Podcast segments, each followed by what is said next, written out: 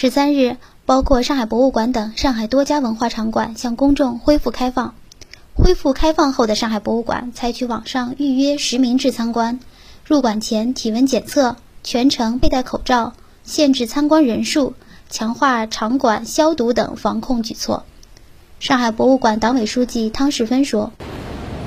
就是每天我们限流两千人，然后按照呃七个时段来进行就是预约。那么是七个小时，就是一小时一小时的这样来预约。这样最大的好处就是我们可以降低就是短时间内的人员的集聚。我们现在呃沧海之虹的展览。”就是因为日方延迟了，呃，就是策展文物，所以我们会跟他们商量了一下，会延长到四月五号才策展。为了做好呃这次呃恢复对外开放，我们其实增加了大约有百分之二十到三十的这个人力的，呃，进行疏导。比如说，我们其实这个展厅也设了另外一个限流政策的，半小时内六十个人。比如半小时之内，我只能进去六十个人，然后进去一批，看完了以后就赶快动员大家离开，然后再进行第二批。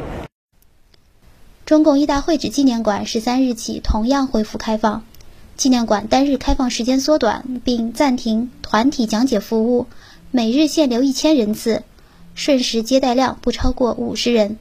中共一大会址纪念馆副馆长徐明介绍说：“从今天开始啊。”这个就恢复开放，那这个恢复开放呢是相对的啊，这个因为现在疫情防控期间还没过，那么疫情防控工作一点也松懈不得。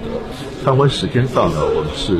这个中午啊，我们增加了一个多小时的闭馆时间，主要是为了清扫和消毒。参观人数上呢，我们是限流，嗯，平时我们这个参观量是很大的。但是特殊时期呢，我们尽管开放，但是每天的参观限额是一千人次，啊，而且还有一个瞬时的存在量，瞬时流量呢，我们暂时设定为五十人。新华社记者吴霞，上海报道。